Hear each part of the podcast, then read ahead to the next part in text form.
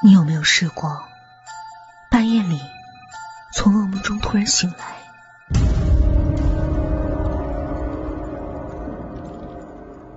妈妈的故事告诉我，醒来后最好别睁眼。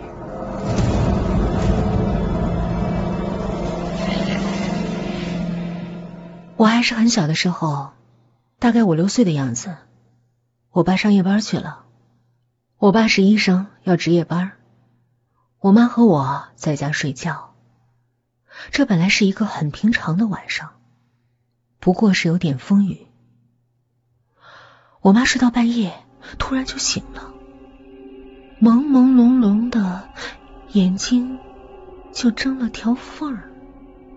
突然，她看到有个身影在床边上